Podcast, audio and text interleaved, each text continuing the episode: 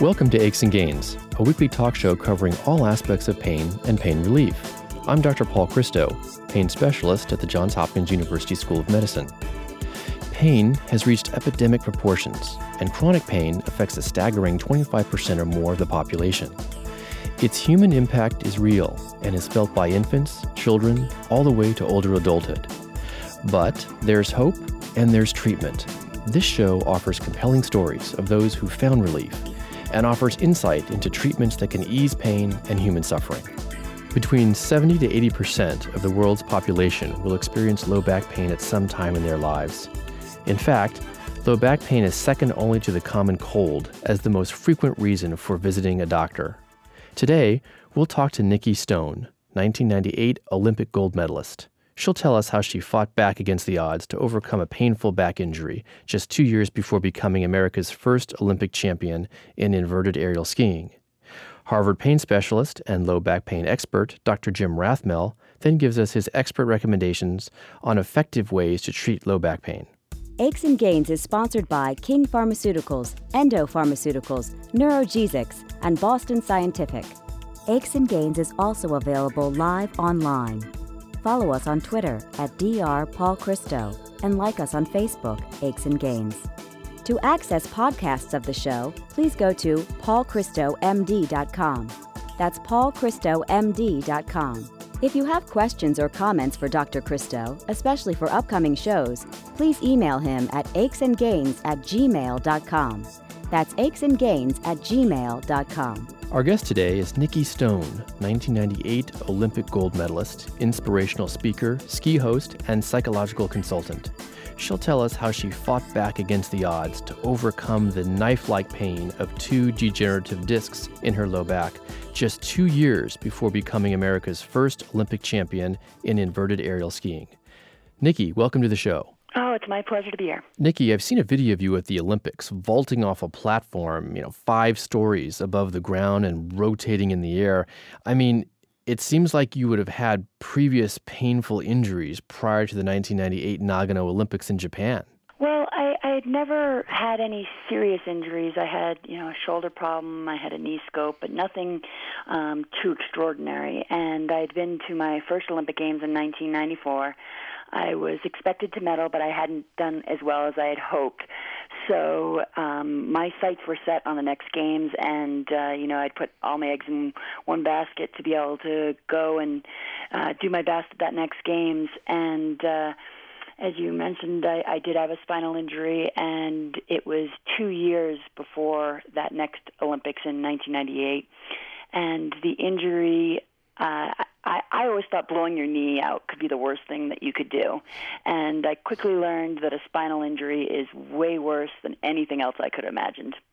Nikki, tell us about the events that led to the spinal injury. Well, uh, let me tell you about the injury. First of all, as an aerial skier, you're launching yourself 30 to 50 feet in the air with skis on.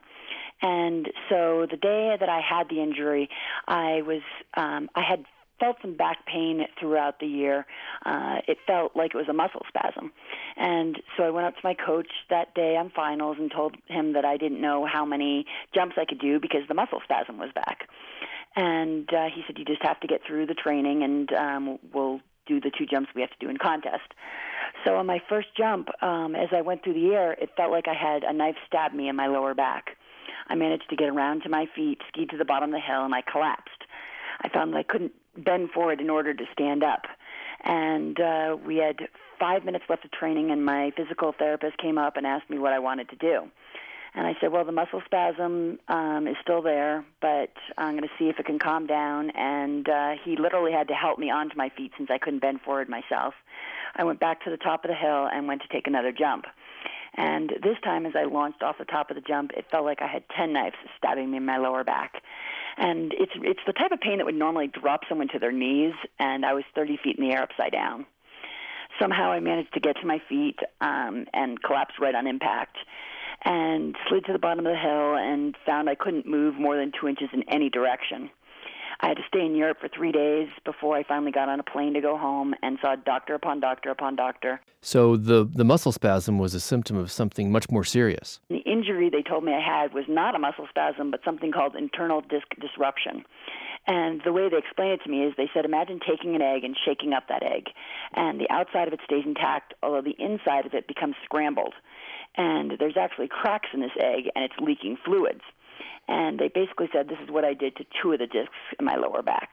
Well, that's a that's an excellent way to describe the damage done to the discs. What did the doctor say? Um, you know, I had 10 different doctors say, Nikki, you're going to have to face it. You're never going to ski again. In all likelihood, you're never going to go back to any sports. And it was devastating. You know, it's, it, I dreamt of winning a gold medal since I was five years old. And so for someone to tell me they were going to take this away from me, um, I really fell into a funk. That would be devastating news. Uh, I mean, what did you do at that point? I had um, injections put into my back. I had physical therapy. I had a chair that would try to stretch out my spine. I even went to the point where they were going to try to burn the nerves in my back so I wouldn't feel the pain anymore because I couldn't sit for more than half an hour and I couldn't stand for more than 15 minutes. I'm Dr. Paul Christo, and you're listening to Aches and Gains. Aches and Gains is sponsored by King Pharmaceuticals, a leading pharmaceutical company focused in specialty driven markets, including pain management and dedicated to improving and protecting quality of life for people around the world. If you have questions or comments for Dr. Christo, especially for upcoming shows, please email him at achesandgains at gmail.com. That's achesandgains at gmail.com. Welcome back to Aches and Gains. I'm Dr. Paul Christo. We're speaking with Nikki Stone, aerial skiing gold medalist. The doctors tell you that your Olympic career is over. What do you do with that? About seven months after the injury and you know going through a, a great depression and feeling sorry for myself. Um, I was going through a drawer, and in the drawer I found uh, a old poem called "You Mustn't Quit." and it was a poem that was given to me when I was a young girl and wanted to quit gymnastics, and it just reminded me of how I had to really stick things out and really make sure that I wasn't giving up on what my dreams were. And on top of that, I found a picture of a man named Joe Frazier who many people know won the gold medal in 1964 in boxing, one of Muhammad Ali's biggest competitors. And he won the gold medal in 1964 with a broken fist. And I figured he needed his fist as much for boxing as I need my back for jumping. And if he could come back, why couldn't I? So, Nikki, I think you told me that you finally found a doctor who was willing to treat you. I found a doctor in Boston, Massachusetts, who told me I could come back from the injury, but it was going to take a big risk and it was going to be very painful. And what he had me do is lifting heavy weights to help build up the muscles around my back to support those injured discs. And one thing I, really want to stress to your listeners, Dr. Christo, is that every injury and, and uh, the pain that people go through is different, and um, it's not necessarily something I would recommend for everyone to try. Because this doctor was make, taking a risk as well, because I could have blown the disc out completely in my back. And for me, that gold medal meant so much that I really needed to go and take that risk. And it was incredibly painful. It was, I, I would go in the gym and try to lift these weights, and I'd be in tears every day. And I really had to find a way to push through that pain and come back. And I started jumping again just 12 months before the next Winter Olympics. Nikki, what specific recommendations can you give to those who are suffering from so much pain that they just can't see the light at the end of the tunnel? Everyone is in a different situation, and you have to make sure that you talk to your healthcare provider, open your doors to them, and let them know uh, what you're going through specifically. But uh, the biggest thing I want to tell your listeners, Dr. Christo, is that there is hope. Um, you know, I was at the lowest of low. You know, as I said, I couldn't stand for more than 15 minutes. I had a mattress that I would put in our living room so I could go beyond the bedroom every day. And I fell into a deep depression. You know, I just didn't know if there was going to be hope at the end of the tunnel. And I want people to know that they can't give up. They can't give up um, even when they're at that worst period and they're feeling like there's no hope uh, that they're ever going to feel good again. Because there are cures, there are answers out there, and you just have to keep at it and know that there are other people uh, like myself that have overcome these things and that they can do the same when they make sure they stick their necks out. And, you know, as you mentioned, I, I do motivational speaking, and going through it I understand those low points. I understand what people are going through with the economy. I understand the pain people can go through. And, you know, it makes it more relatable to me to be able to give them answers for keeping that motivation, keeping the hope, and finding ways to overcome it. After launching yourself 30 to 50 feet in the air year after year and landing on the hard snow, haven't you had to learn to live with chronic pain? Yeah, I don't. I think to this day I still have some pain, and it's something I, I will probably have to deal with the rest of my life. And it's, um, you know, I, I really encourage people to make sure they try to build up the strength before they go through, um, you know, anything in life because they say 80% of the population will have a spinal injury at some point in their life, and a lot of times it's later in your life. So it really is important to keep yourself strong.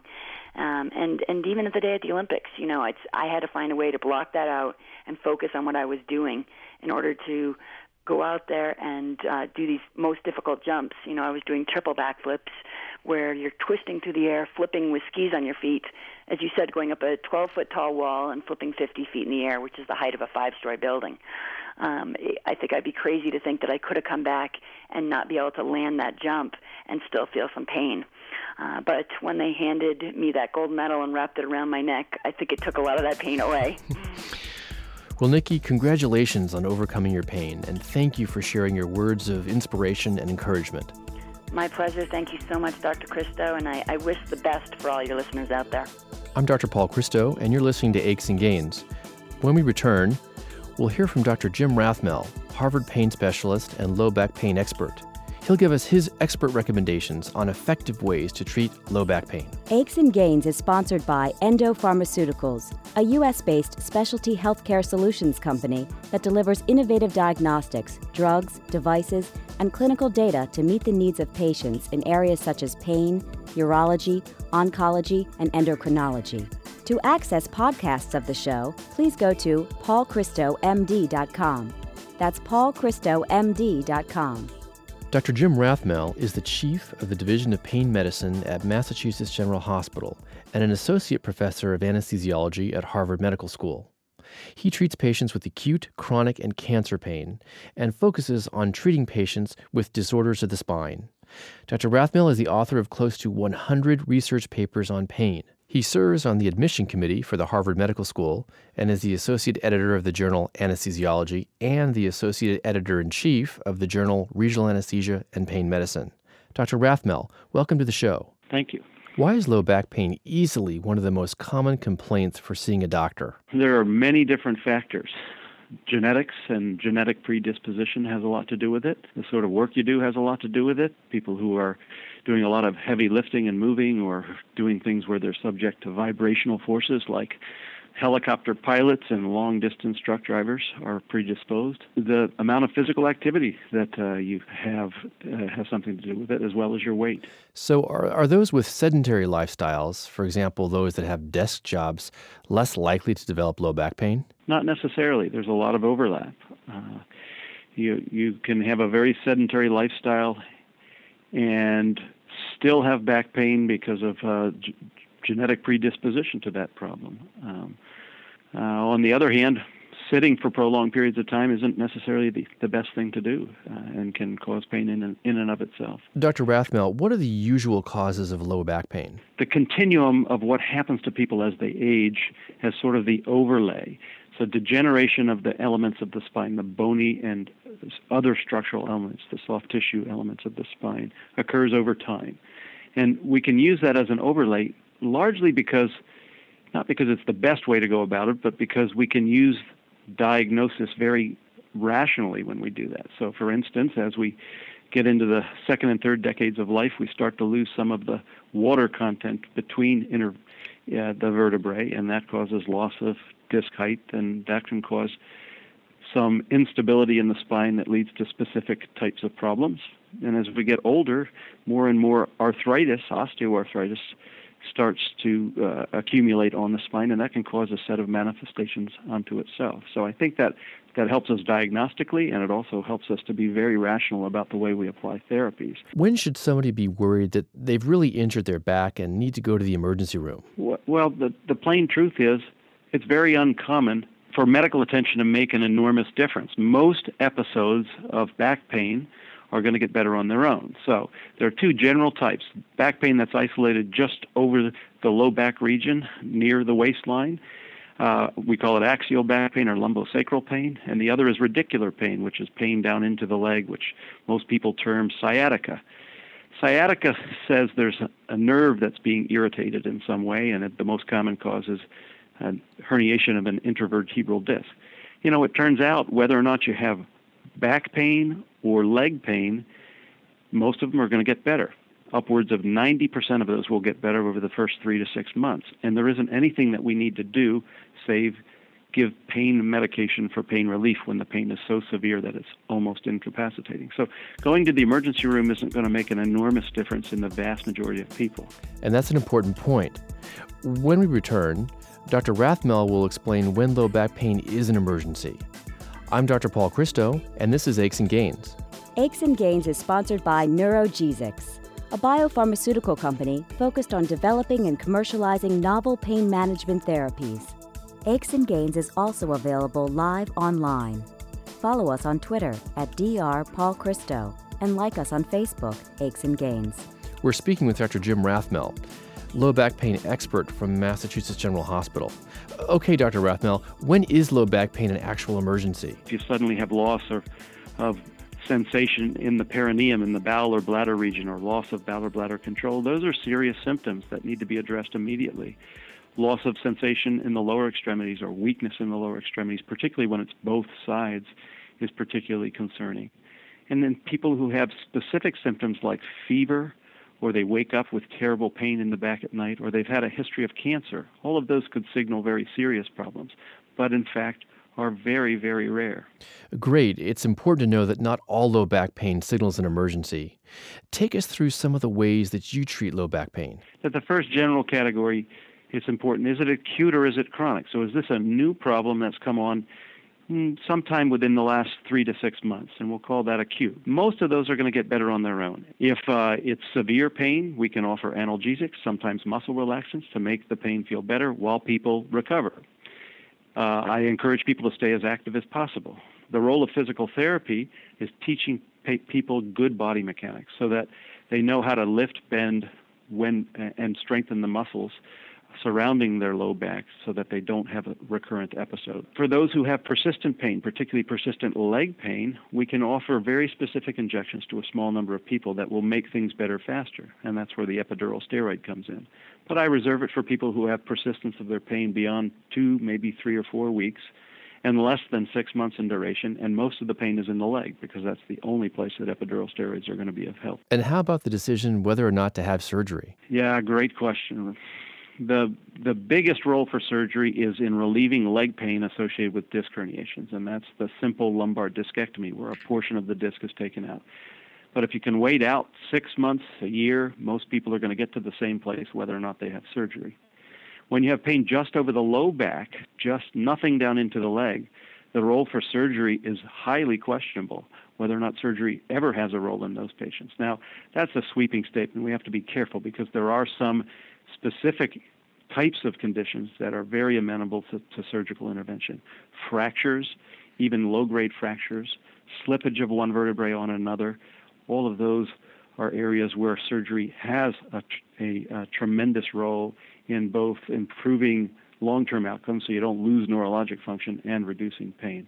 And I guess the last one is scoliosis. When there's curvature of the spine, the role for surgery is, is much clearer in making sure that the scoliosis doesn't progress to the point where it uh, causes danger to the neural elements. And Jim, would you comment on some of the less conventional approaches to treating low back pain? There's been a lot of attention paid to chiropractic care. And in this day and age, chiropractic care overlaps with a lot of different things, including conventional physical therapy. So a lot of the things you'll get at the very best chiropractic centers are very similar to what you'll get at the best physical therapists. And there are rare circumstances where it's dangerous to manipulate the spine. And the best chiropractors are extremely familiar with those circumstances and would not manipulate people in those circumstances. So my belief is it's quite safe and it can be quite helpful to some groups of people. Well, how about the artificial disc? Is that helpful for the treatment of low back pain? The role for the artificial disc is, is unclear. The trials are very conflicting. Um, the appeal of a disc that can, uh, or, the, the appeal of a replacement part that functions like the original disc is is is great. It's mm-hmm. tremendous. Yeah. But in fact, it's not clear that it that it functions in that way. That that it really does maintain the ability for the spinal elements to move. And uh, uh, it, I think in this day and age, it's very expensive, and the benefits remain unclear. So the role of the artificial disc is, is, is in question. Well, is there a role for less invasive techniques for the management of low back pain? I think we will find uh, very effective ways of removing discs without having to do an open discectomy, but we're not there yet. I'm excited about minimally invasive treatment of spinal stenosis, going in and being able to take out, uh, to, to widen the spinal canal. I'm very excited about that, but I'm, I'm not convinced yet uh, that it's an effective treatment. And Jim, are there any newer, less invasive solutions for managing low back pain? I think one of those is treatment of the, the lumbar facet joints, the, the joints that allow you to flex and extend and rotate, so to move forward and backward. Those joints can become very uh, arthritic over time and cause a lot of pain over the low back. Radio frequency treatment is simply a way of producing a decrease in that pain over time. It's very simple, it's very safe. The problem is it's modestly effective. Is there really any value to getting an MRI or an X ray if you have low back pain? What we're seeing in this day and age is we're questioning that. Don't use imaging. If, it, if it's a young, healthy person who has no new onset sciatica and it makes anatomical sense, then it's likely a disc herniation. What's going to happen? Well, it's very likely to get better on its own. The role for the MRI is virtually nil. You're not going to make any decision. It's just going to confirm what you already know from talking with the patient and examining them. Dr. Jim Rathmell, thank you very much for being with us today. Thank you for having me. Tune in next time when we explore another interesting topic on aches and gains. Aches and Gains is sponsored by King Pharmaceuticals, Endo Pharmaceuticals, NeurogesX, and Boston Scientific. Aches and Gains is also available live online. Follow us on Twitter at Dr. Paul Christo and like us on Facebook, Aches and Gains. If you have questions or comments for Dr. Christo, especially for upcoming shows, please email him at achesandgains at gmail.com. That's achesandgains at gmail.com. And we're back with a question from Lakeisha in Los Angeles, California. I was diagnosed with fibromyalgia in 2005, but have had symptoms since 2001. Is it one of those conditions that once you have it, you can't get rid of it and can only attempt to treat it successfully? Lakeisha, fibromyalgia generally doesn't go away on its own. Medications that are approved by the Food and Drug Administration for fibromyalgia are Lyrica, Cymbalta, and a new one called Savella consider trying one of these medicines along with a physical therapy program like aquatherapy for better pain control. Sodium oxybate has been impressively shown to decrease pain, fatigue, sleep problems, tender points as well in a few studies. In large doses, it can cause excessive sleepiness and problems breathing, although that's rare. It's not approved yet by the Food and Drug Administration, but it may be one of the most effective drugs for fibromyalgia. Here's a question from Levon in Canton, Ohio. I shredded my ACL and cartilage back in 2001 playing football. Since then, I hired a cartilage scope in 2002 and complete ACL reconstruction in 2006. Any advice? I'm 33 but feel like 50. Levon, consider these options. You may need to refrain from heavy weight bearing. Two, quadriceps and hamstring strengthening to help stabilize the knee joint. And three, try anti inflammatory medicines that you can directly apply to the knee called Pennsaid or Voltaren Gel, both of which are approved by the FDA for arthritis. That's all we have time for today. Join us next week on Aches and Gains. The views and opinions expressed in this radio program are solely the views of Dr. Paul Christo and do not necessarily express the views of this radio station and Johns Hopkins University School of Medicine, nor an endorsement by any or all of them of any of its content. This show provides medical information, not advice. Please consult your personal physician before engaging in any course of treatment or use of any of the techniques or products discussed on this show. Discussion of particular uses of products on this show have not been approved by any of the manufacturers of such products.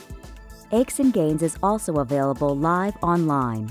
Follow us on Twitter at Dr. Paul Christo and like us on Facebook, Aches and Gains. To access podcasts of the show, please go to paulchristomd.com. That's paulchristomd.com. Aches and Gains is produced by Eric Vore and Dr. Paul Christo. Ty Ford is the audio engineer, and Elsa Langford is the technical consultant and engineer. Thanks for listening. This is Aches and Gains with Dr. Paul Christo.